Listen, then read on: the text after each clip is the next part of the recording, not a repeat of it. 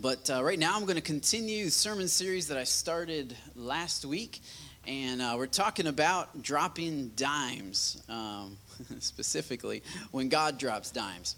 And uh, when we say dropping dimes, we mean literal, um, actual dimes, like the kind that are worth 10 cents um, that you can take to the store and buy absolutely nothing with. Um, that's, the, uh, that's the dimes that we are that we're that we're talking about, and um, hmm. I don't have any notes today, so we're just to roll without the notes. it's not working. Um, okay, so um, anyway, uh, this this this sermon series comes out of um, a story and uh, several uh, instances actually with, with my wife and I. Um, back uh, after we first got married, we um, didn't know what we were going to do. Uh, we, we knew that we didn't want to work um, at the ministry that we were at because it was far too busy and uh, we didn't have any time together. And so, um, as newlyweds, um, we obviously knew everything about marriage. Um, and uh, we decided to just take off and um, drive around the country and visit with different churches that had offered me um, positions. And, and so I talked about that last week about how God really um, directed us. And, and He didn't always just step by step. There was a lot of waiting, a lot of wondering, a lot of looking around saying, man, I don't know if this is what God wants us to do. And, um, and we finally landed in Nashville, Tennessee. This is about uh, 10 years ago. Uh, we landed in, in, Nashville, Tennessee. We loved Nashville. And um, uh, we connected with the church there. And uh, we decided to try to help that church in any way that we possibly could. And they couldn't afford to pay us anything. And so um, it, it, was difficult because we were um, trying to get a job. And I'd never done anything but, but preach. And McDonald's doesn't usually hire preachers, um, they, don't, they don't need people to preach, apparently. Um, I, I, tried to get a job at Papa John's because I'm thinking I like pizza, I like driving, therefore I ought to be a good driver for Papa John's. But I had like three degrees, and they were like, "No, we're not going to hire you to drive." And so I was like, "Come on, man!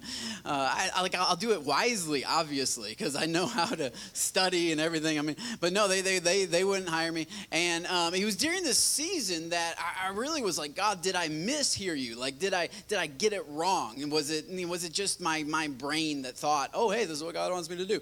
You know, is is it is it was was there some way that I was off somehow in what what God was calling me to do.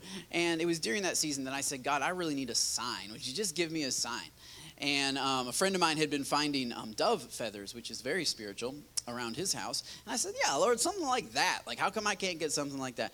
And so, shortly after that, we started finding a bunch of dimes, and uh, not just not just one or two, um, but uh, we filled up a whole bag within a couple of weeks of dimes that we found. They were always just by themselves. It wasn't like a dime and a nickel or a dime and a quarter. It was strange. It was just a single shiny dime all by itself. And I have no like Bible to back this up. You know that oh yeah, this is this is God's way of communicating. I don't know and, and I'm, I'm pretty slow. I'm not, I'm, I'm, I'm pretty slow to like jump on board those kinds of things. And um, if, if any of you know me, I'm quite skeptical. And I'm like, well, that's, the, I, I need to see it in scripture. And um, so it really, really was an eye opening experience for me to, to, to feel that God was speaking to me through finding these dimes. And I talked about that last week. Uh, the podcast is on online if you want to listen to it. Um, but I want to continue that story because um, it started off with uh, us in Tennessee, jobless. Um, wondering, is this where God wants us to be? And we started finding these dimes. And really, the message that I, I brought last week was that the first thing that I really understood from the dimes was that God sees me, that God knows where I'm at that God hasn't lost my address, that God knew that I was going to pull into that particular parking spot. Like, yeah, I pull into Walmart, I open the door, and there's a dime. Um, that God knew um, exactly where I would be. Uh, that God knew the house I was in. Uh, one morning we woke up and I, I, I moved the pillow, um, and underneath the pillow was a dime. Uh, just strange stuff like that. It's like God knows my address. God knows where I'm at. God knows what's going on in my life. He's aware. He sees me. And so I talked about that last week that the God who sees you is also the God who wants to be seen by you.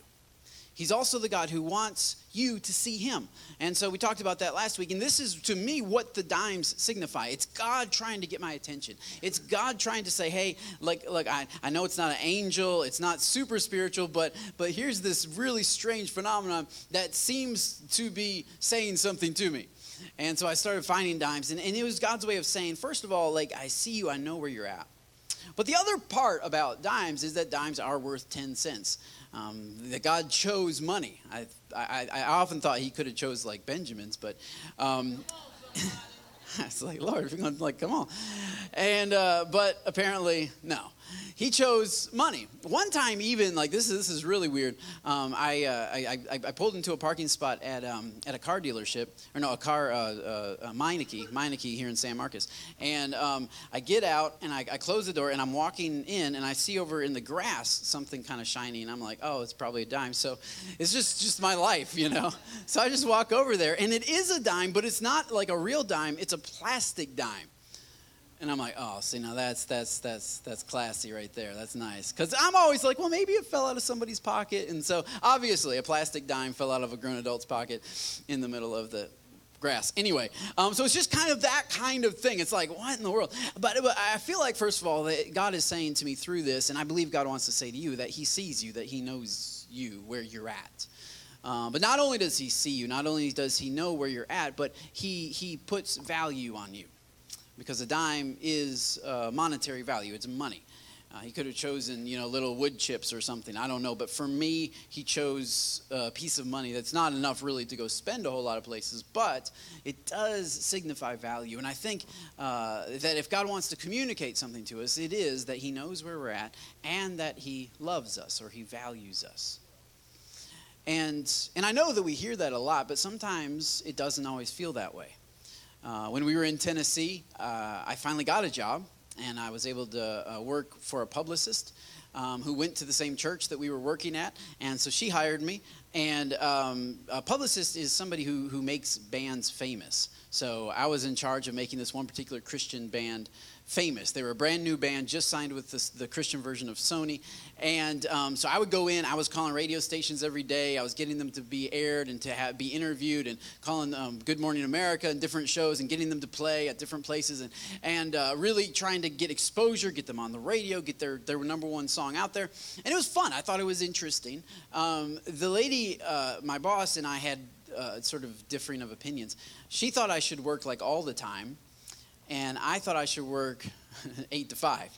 And um, I told her, I said, I'm only going to work eight to five. She said, oh, yeah, yeah. And she'd come in at like 4.45 and be like, can you call these 50 stations? And I was like, no, not in 15 minutes. And so um, I really kept my boundaries really strong. And so things were a little rocky at the job. Um, and so after three months, uh, she calls me and she says, yeah, Harry, I, it's just not quite working out and uh, so I'm going to have to let you go. And I'm like, well, okay, I'm going. And so I, I go. So I come home, and the problem was Ro, Ro has had several jobs in her lifetime, um, uh, helping with, with, taking care of horses and things, and there's a lot of horses in Tennessee. So she was volunteering at a, at a horse farm, but we, she couldn't get paid because she didn't have a green card. Because um, the government is, is so fast to get things done. I, I, I know in this particular instance, the government was a little slow. Typically, they're so fast. And they actually got us a green card, but they misspelled her name. It was Rowena Flamina, which I thought was hilarious. But I was like, I don't know if that's going to work when we go get a passport and all this kind of stuff. It's like, so it's supposed to be Rowena Fleming, not Flamina. Um, and so anyway, so they misspelled it, so we sent it back so that you know they had to reprint it for 40 years and get it back to us, and and so we're waiting um, for her green card so that she can legally work. And um, then I get released from my job, so I come home and I say, "Babe, I got some bad news. Uh, I'm not going to be working at the publicist place anymore." And she says, "I have some good news. My green card just came in the mail today, and I've been volunteering at this horse farm, so we can go work at this horse farm. They have housing for us. We'll live there. They'll pay us, um, and we'll take care of the horses." And I said, "Okay." Cool, you know, that's awesome. That's God's provision. We'll do it. Um, sometimes God provides in the, the lamest of ways, just so you're aware of this. Um, I, there are two different kinds of people in the world there are indoor people and outdoor people. I am of the indoor kind. As in indoors, I like to be indoors where there's AC. That's that's God's air conditioning. Um, and uh, when you work at a horse farm, we had what 19 stalls to muck out. I don't even use that word muck. I don't, I don't know, but I'm using it now because uh, we mucked out 19 stalls every morning. And if you don't know how to muck out a stall, it's really it's, it's really quite simple. You get this little pitchfork thingy, and you, you first lead the horse out of his box, and there's all this um, uh, what's the the stuff in the bottom the the sawdust. Yeah, we had a huge pile of sawdust, and so then there's all the sawdust on the bottom, and you have to go searching for like like these wonderful golden nuggets. Um, and uh, uh, sometimes they're, they're, they're fresh and warm and steamy and smell really good. And, uh, but it's kind of like a treasure hunt. And so you, you kind of take your little pitchfork thing and you go find all the nuggets, right? And so you take the nuggets and you, then you take them out of the box and you put them in this, um, and we had a four-wheeler, on the back of the four-wheeler we had, had, had, this, this like trough.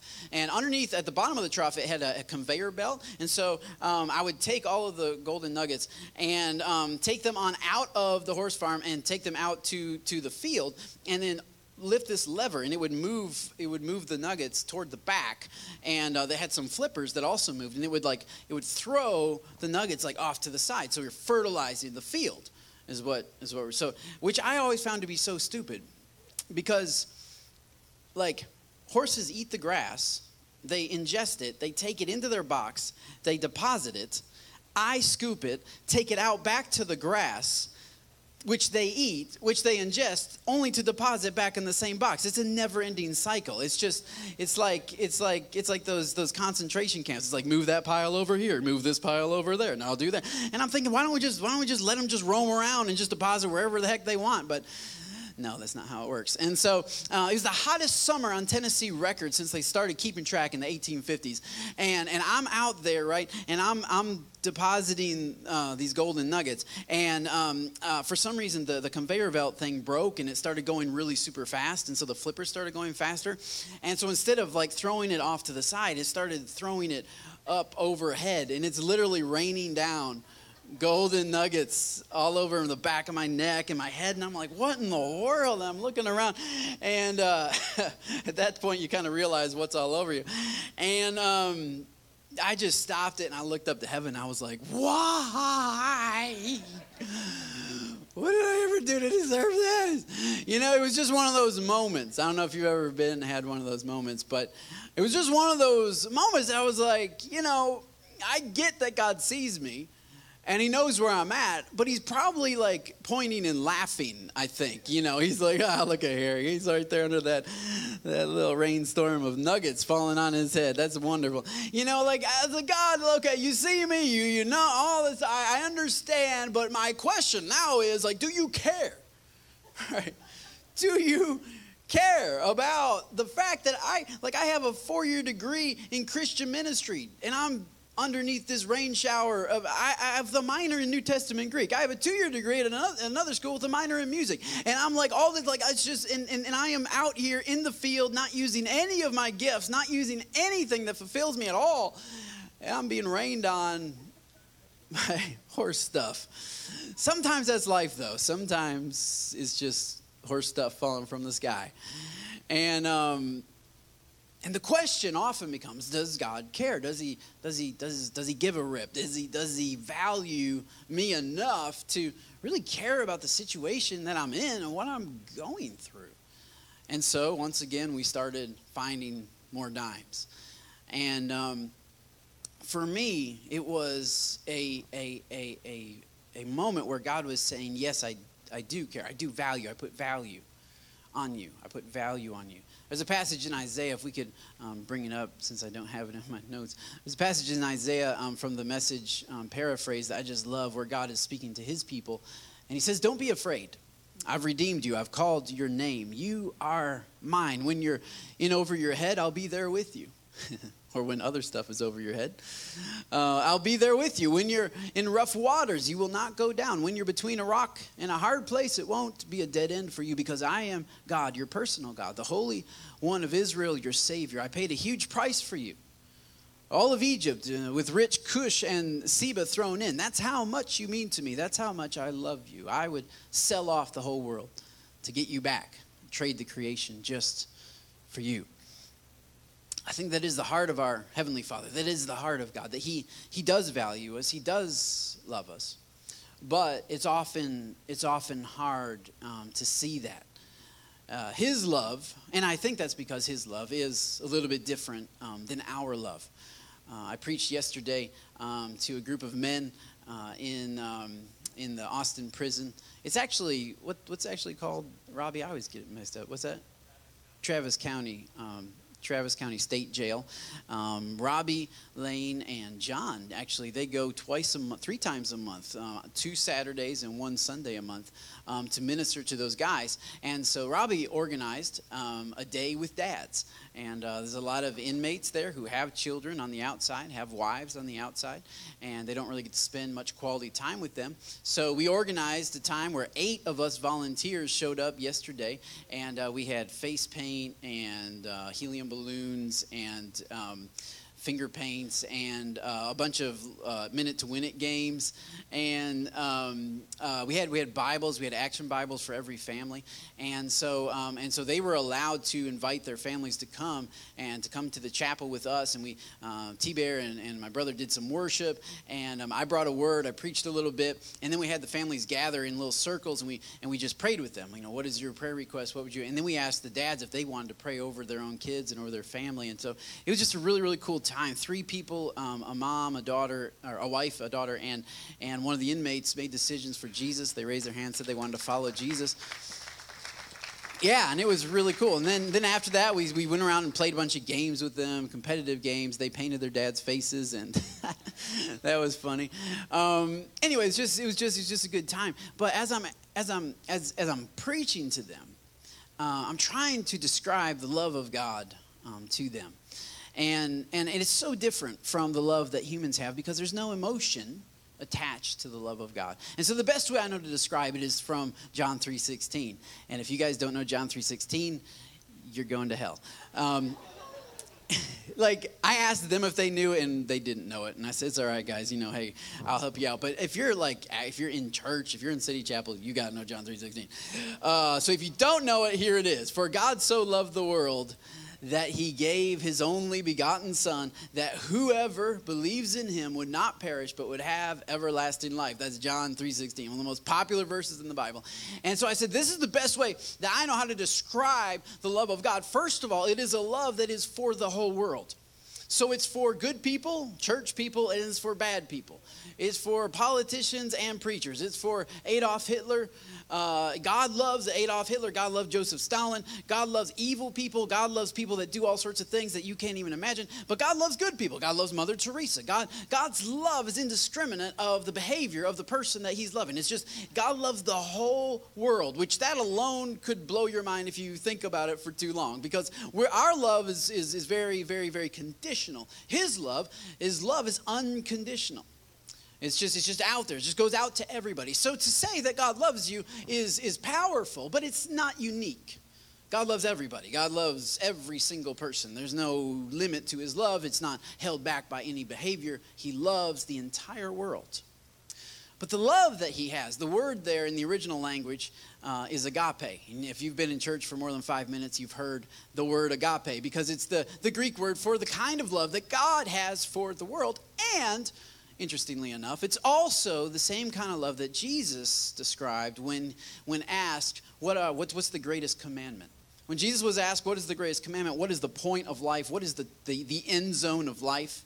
Jesus said, Well, to agape God and to agape others. That's the point, to love God in this way and to love others. Now, interestingly enough, Jesus did not say the point was to be loved by God. Because everybody is already loved by God the fact that God loves you, that doesn't save you. That doesn't, that, that doesn't, that doesn't move the needle in your favor because he loves everybody. But, but the point of life, the goal of life, is not only that you would be loved by God, but that you would love God. That you would agape God and that you would agape others. So if agape is the point, it's the goal. It's where all of us ought to go. It's where it's where everyone needs to go. And even as I talked to those offenders yesterday, I said the reason why you're in here is because you didn't have agape in your life. You make, when you make decisions without agape, you wind up here. When you make decisions without agape, you wind up in, in, in, in broken relationships. When you make decisions without agape love toward other people and toward God, you're always going to make a mistake. A mistake is just a decision without agape. And so, in order to know what agape love is, the best definition I can give you is that agape love is the kind of love that prioritizes the other. It seeks the best good of somebody else. That's the kind of love that God has when it says he loved the world. It's also the kind of good love that God wants us to have for him and for others is this kind of love that prioritizes the best interest of somebody else. It says I am here to meet your needs. Which makes sense in John 3:16 for God so loved the world, God so agape the world, God so prioritized the world that he was willing to give up the, the very greatest thing he could give up in order to help the world, in order to save the world. This is, this is obvious. But in the Greek language, there are other words for love, which are also used uh, in the New Testament. And they're not bad, they're just different. Uh, the first one that uh, we're going to take the Greek class today, the first one is eros. Uh, eros, it's like uh, epsilon, rho, omicron, sigma. Um, eros, uh, we get English words like erotic or erotica from eros. Um, someone's eyes just went, away. Um, but air, look, just, just, just to clear the air so nobody gets squirmish. Uh, like God invented Eros. God loves Eros. God likes Eros. Eros isn't dirty. It's attraction. It's, it's, not, it's not wrong. It's not something that the devil came up with in the back of some alley or some dirty magazine. It is what God invented, and it is good. And it is good in the context of marriage. Now, when you take it out of that, it's quite painful and quite hurtful and quite harmful. But, but God created uh, Eros, and He desires for all of His children to experience that. And so it's, it's not like, you, you can't talk about that in church. And, uh, well, then you're in the wrong church. Because it's something that's so much a part of our lives. It's so much a part of who we are, so much a part of the love that we experience. And so you have to talk about it because God talks about it, actually. If you want to take out all all notations of eros, you got to take out pretty much the whole Bible. You might be able to keep Jude, I think. Maybe Jude. You could keep the, the book of Jude, I think. But I mean, you know, all the Old Testament. I mean, you just, that has to go.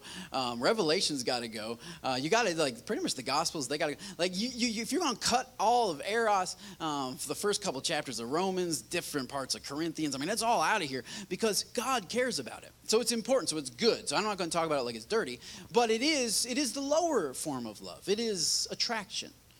It's an attraction that you that you see somebody and you say, "Hey, how you doing?" You know, as Joey would say, "How you doing?" Uh, it's attraction, and uh, nothing wrong with attraction. Attraction is good. Yeah, it's attraction. So, you, so there's eros, and then and then kind of the next step up is phileo. This is friendship love. So this is different than attraction. You can you can have friends that you're not necessarily eros, you're not necessarily attracted to, but you're just you find something in common with them. So you like they have your back, you have theirs. It's mutually beneficial. You like to spend time with them. You like to hang out with them. It's it's it's it's it's it's, it's phileo, and then there is agape. And I think, and I think in order to really understand this, those of you that are married can truly understand this, but even those of you who are single, um, because typically marriage starts off with eros right?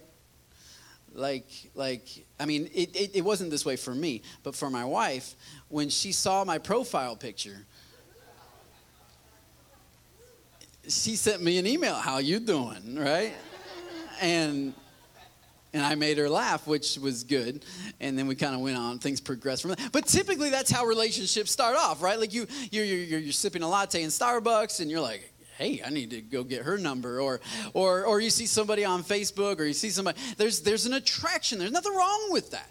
But oftentimes that is kind of the foundation that there's this, it's, it's kind of odd, isn't it? Because we're, we're asking strangers for phone numbers and to go out on dates with us when, when it's just based on attraction. We, we like what we see, and so we want to see if there could be something there that would be a little further, that would be a little bigger, like a friendship. And so Ro and I started talking on the phone and, and, and really developed a relationship, a friendship. We like to spend time with each other. You know, you go out to the movies, you sit and watch a movie together, you spend time, you do, you do things together uh, and it's and it's in, in, a friendship or a phileo starts to develop uh, in your life, which is good. There's nothing wrong with that.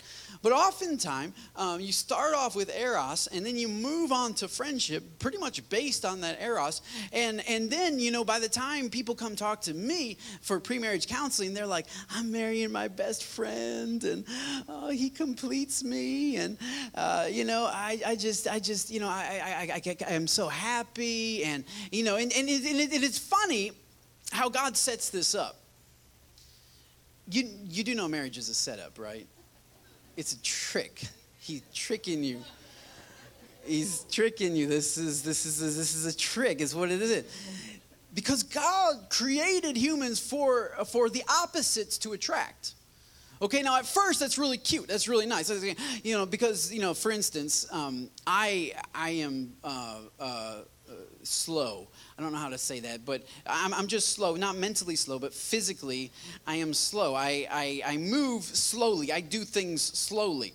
And I can tell sometimes how, how time goes faster some days. You know what I mean?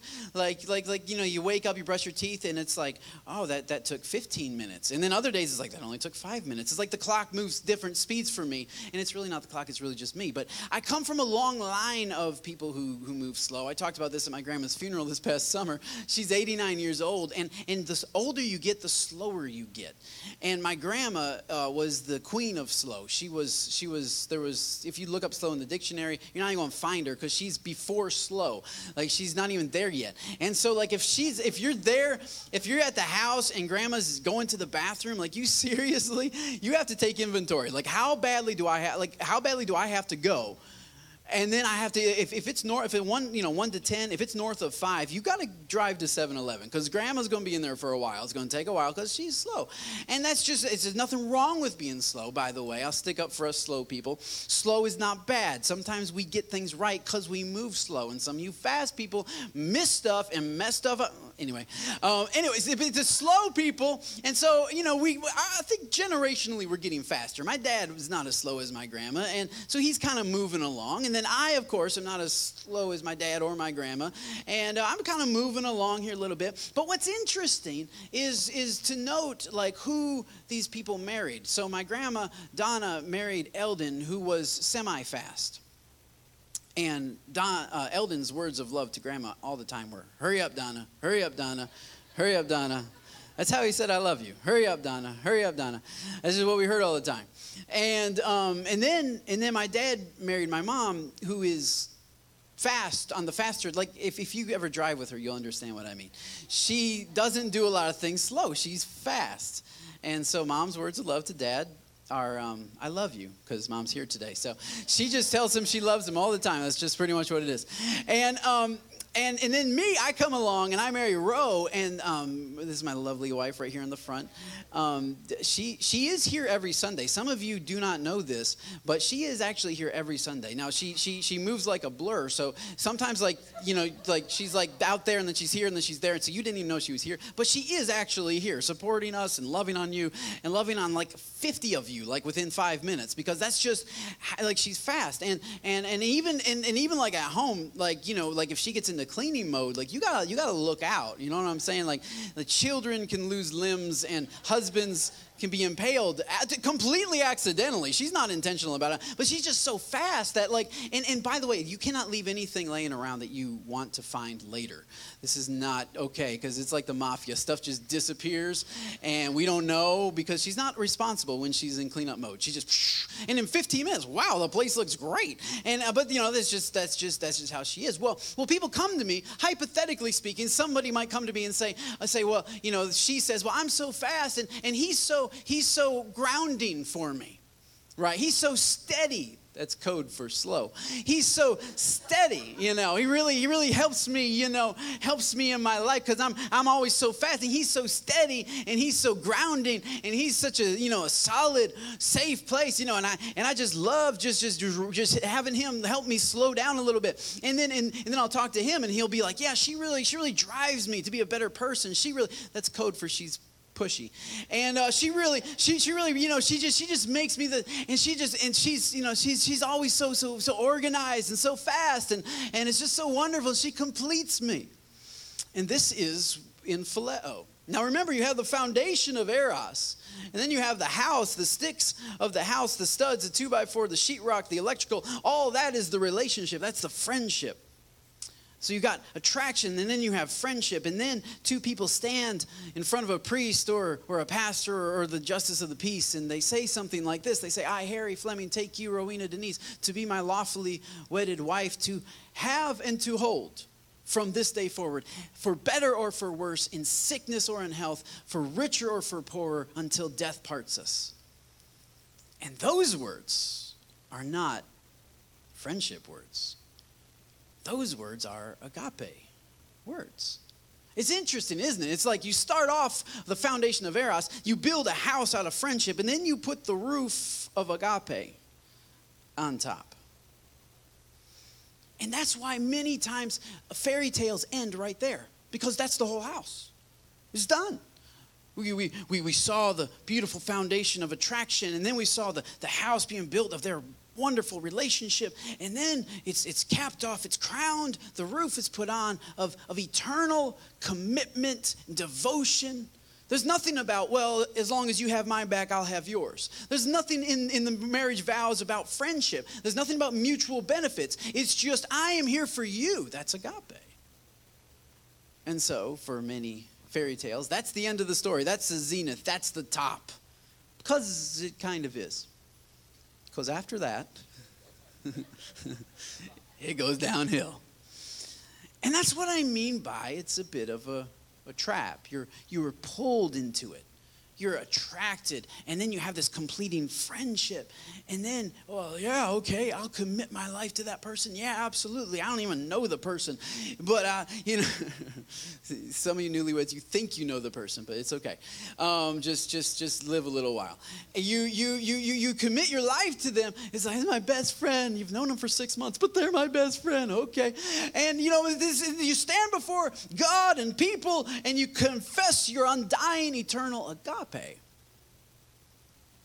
And so that's why I believe every marriage, in one way or another, is set up for a reality check. because, because like we we've been building a house lately, some of you know. So I got, I got house in my head building stuff. The, the very heaviest material, do you know where that should go in a house? At the bottom the cement slab as a foundation. The heaviest, strongest material, that goes at the bottom. And then you put the two by fours, the insulation, sheetrock, all that kind of stuff. And then the very lightest material is the roof. We, we got a metal roof. It's awesome. It's keeping us safe from the rain. But it's the lightest material. So the problem is not the house in marriage. The problem is not the house. The house is great, it's wonderful problem is that you have what ought to be the foundation, you have as the roof. And the weightiest part of your relationship is capping off the top of your relationship. And so everything else feels that pressure. Almost immediately, the friendship that you had now changes just a little bit because now your friendship has the weight of having to fulfill agape promises. And phileo relationships or friendship can never truly fulfill agape promises. So it's so difficult for us in marriage to start thinking and being the same kind of friend when we know that we're not just mutually beneficial for each other, we are locked in. We are committed forever until death parts us, until one of us dies or one of us kills the other. This is the end. Like we are here to the bitter end. Until the fat lady sings, We are here. I mean, this is it. They're not going anywhere. We're stuck. And that changes the friendship. And suddenly, the weight of that agape, you know, two by four stud starts splintering and popping, and stuff starts crackling, and you're standing around going, "Well, what's what's up with this?" The friendship that we had is kind of like different now. I don't really know what's going on anymore, and stuff starts breaking because it's it's, it's underneath the weight of agape. And agape commitment starts pressuring the mutual fun and stuff until, until finally that starts breaking, and then you're down to the foundation. And the funny thing about attraction being the foundation is that attraction is the lightest form of love, it's the most finicky, it's the most fickle. uh, sometimes it's there, sometimes it's not. Sometimes it's there and not within five minutes. I'm a guy, so I have no idea how that works for me, it's just always there. It's just there, you know. It's just but it's just you know, like it, it, it just goes away, and, and it's and it's very odd um, because even because even even even uh, manufacturing companies have noticed this. You know, like Axe body spray. I mean, that's that's pretty much Axe body spray's commercials. It's like spray this on, and then you will have eros attraction. Like people will just be attracted to you, and it's it's somewhat true that it could be you know just simply Old Spice. It's like it's a smell brings up attraction. It's like, what? This smell? Really? So it's like, you don't know what could bring up attraction. Attraction comes and attraction goes, and it's so, it's so evasive and elusive and, and sometimes completely there and sometimes completely not. Nobody knows why. It's not steady. It's not heavy. It's very light. It's like a, it's, it's like it's like our tin roof. It has to be, you know, it has to be uh, put down on top of something. Otherwise, it'll just blow away problem is when that's the foundation, suddenly you look down and your foundation isn't there anymore. And you're left standing looking at this, this pile of rubble that used to be your relationship. And this is true in marriage. Um, we, we were doing marriage counseling with a couple uh, a few weeks ago, and I was thinking about this during that week, and God just led me to share it with them. And, and I want to share it with you because you might be in that place in your marriage. And if you are, I want you to know that that's normal that it's, it's, it's predictable even. It has to happen. It has to happen. You have to get down to what is truly a good foundation. God is allowing things to get out of the way so that you can actually start building the kind of marriage that God wanted you to have. And this isn't just true in marriage, it's also true in friendship people come to City Chapel and they're attracted to City Chapel. They like the singing, they like the, the preaching, they like the values, they like, and, and, and, and, and so they start to say, oh, this is pretty sexy church. I like this church. This is, this is attractive. I like, hey, this, those are the curtains and everything. All right, they're really rocking it out. I got fancy lights changing color while he's preaching. That's cool. I don't really know if that's cool or not, but anyway, we're trying it out. Uh, you know, and so there's, there's a bit of an attraction, even to coming to church and choosing a church. And then you start hanging out with people and you start, start realizing, man, I have a lot in common with these folks. I kind of like those people. I kind of like to go out to eat with those people. And there's a, there's a friendship that starts to build this house of friendship. And then there comes a point like where you're like, this is my church. I'm here. I'm going to go take food over to so and so. I'm going to go reach out to so and so. And you're starting to do agape. But that gets heavy and you're like, I'm gonna show up 7:30, help set up, I'm gonna work over there. That's all agape kind of stuff. And it gets heavy. And if you're and, and what and what what has to happen is that it's oftentimes starts splintering other relationships, and you're like, well, those people aren't talking to me anymore, and I'm just not. I, I think those drapes are kind of stupid. Like, why do we have to pretend we're not in a school? And you know, and why do we have to have those lines? I don't know. Know those flashing things really bugging me, and and you know, see the the, the, the attraction goes away, and but it, God wants everything to get back down to agape. Because when God so loved the world, he wasn't attracted to it. How could he be attracted to you and me in our sin? You think God's attracted to sin? Oh, they have good hearts. No, no, no, we don't. We left to ourselves. We do not have good hearts. We do not have good intentions. That actually, if we could do stuff that we thought we would get away with, we would be even worse people than we already are. God knows our hearts, He knows what's inside of us. And he's not attracted to that. He's not like, oh, I just want to spend time with Harry because he's just so cool. No, Harry's not cool. Harry's got pride. Harry's got selfishness. Harry's got grumpiness. Harry's got lust. Harry's got all sorts of stuff that repels God. God's not attracted to us. He's not, oh, I just can't wait to spend time with you guys. I just love you. Shucks, you're just so good. It's not God. Like, that's like, that's one of your relatives that's really sweet and kind and maybe a grandpa or something, but that's not God. God's repelled by sin. God's repelled by our, our attitudes and what we would do if we could do it. And God's repelled by that. He's, he's like, oh, that's like mucking out horse stalls to God. You know what I'm saying? Uh, if, if, you're, if you're me, I don't like mucking out horse stalls. It's just the thought of it. It's just like, oh, really? Man, no, God's not attracted. Nor is God looking for friendship. How could he be looking for friendship from us? I mean, what would we talk about? So, Harry, uh, what you thinking? Oh, wait, I already know. what you're thinking. Because I'm God, I know everything. Like, he can't get to know us. He already knows us completely. He can't learn anything from us. He cannot receive anything. We, we cannot give him any benefit. There's no mutually beneficial relationship on which God could come and get to know us. So John 3:16 says, For God so agape the world because he's not attracted to the world and he's not a friend of the world. Because his ways are so much higher than our ways. His thoughts are so much higher than our thoughts.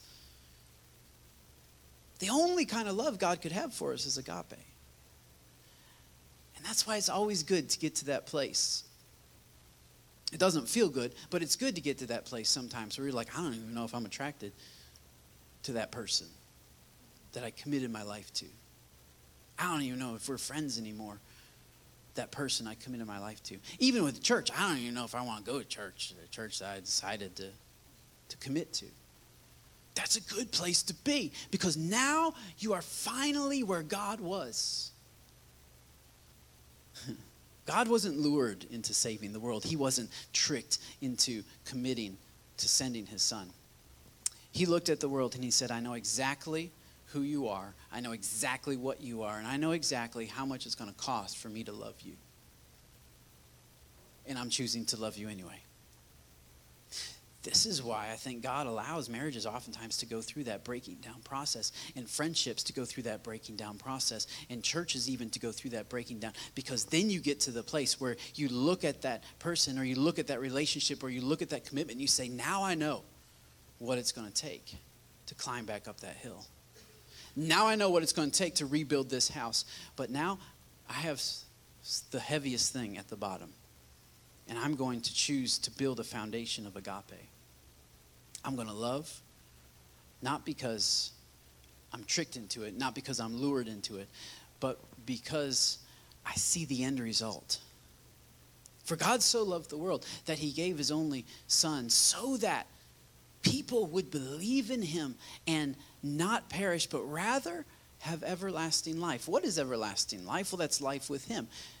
And in the book of Revelation, the Holy Spirit describes life with him like this it's called the marriage supper of the Lamb. It's an eternal romance that we have with God. Now, he didn't start off with that romance. He started off with a commitment. But from that commitment to love us, to seek our good, his agape love enabled friendship. Jesus turned to his disciples and says, I don't call you servants anymore, I call you friends because agape love creates friendship.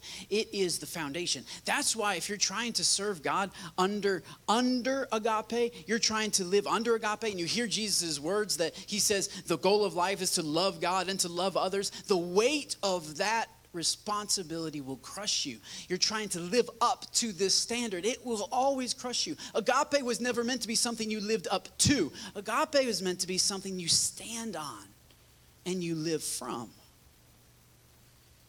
You don't say, oh, I, I, I gotta try to love God this week really, really hard. Try to love people so hard. There's this obligation on me, this weight. No. You got to take that weight off of the roof and you have to put it as a foundation. Then you love God from a position of agape, not trying to attain to a position of agape. You have to first receive his love and that he loves you and not of the attraction kind and not of the friendship kind, but of the selfless devotion kind. And that when he saw me out there in the field and horse stuff raining down on me, he was not uh, loving me in the way that I wanted to be loved, but he was loving me in the way I needed to be loved. Because, because he was teaching me to do what he said was the most important thing was to love God, agape God, and to agape others. And this is the goal of all of life. Uh, this is the reason, I think, why God reveals himself to us, so that we can know his love for us, but also so that we can choose to love him in that same way. That I'm not looking for something from God that I'm not looking for God to fix this or that or the other, that I'm not needing God to do something for me, and that's why I'm coming to Him. No, I am choosing right now without attraction, without friendship, I am choosing to prioritize God in my life and put him first, put him at the head, put him at the, the highest place. And it's amazing when you start to do that, just with people, even, it's amazing how that foundation starts growing a house of friendship. As pastors, we that's really what we do. We agape people. Um, we don't eros people, uh, and we we don't even start off phileoing people. That's not even a word, but there are many people uh, in this church, it's just in this room right now, that normally I would not hang out with. Either the age difference is really wide, or or the the the um, political differences are wide, or the um, you know just common interests are just not there.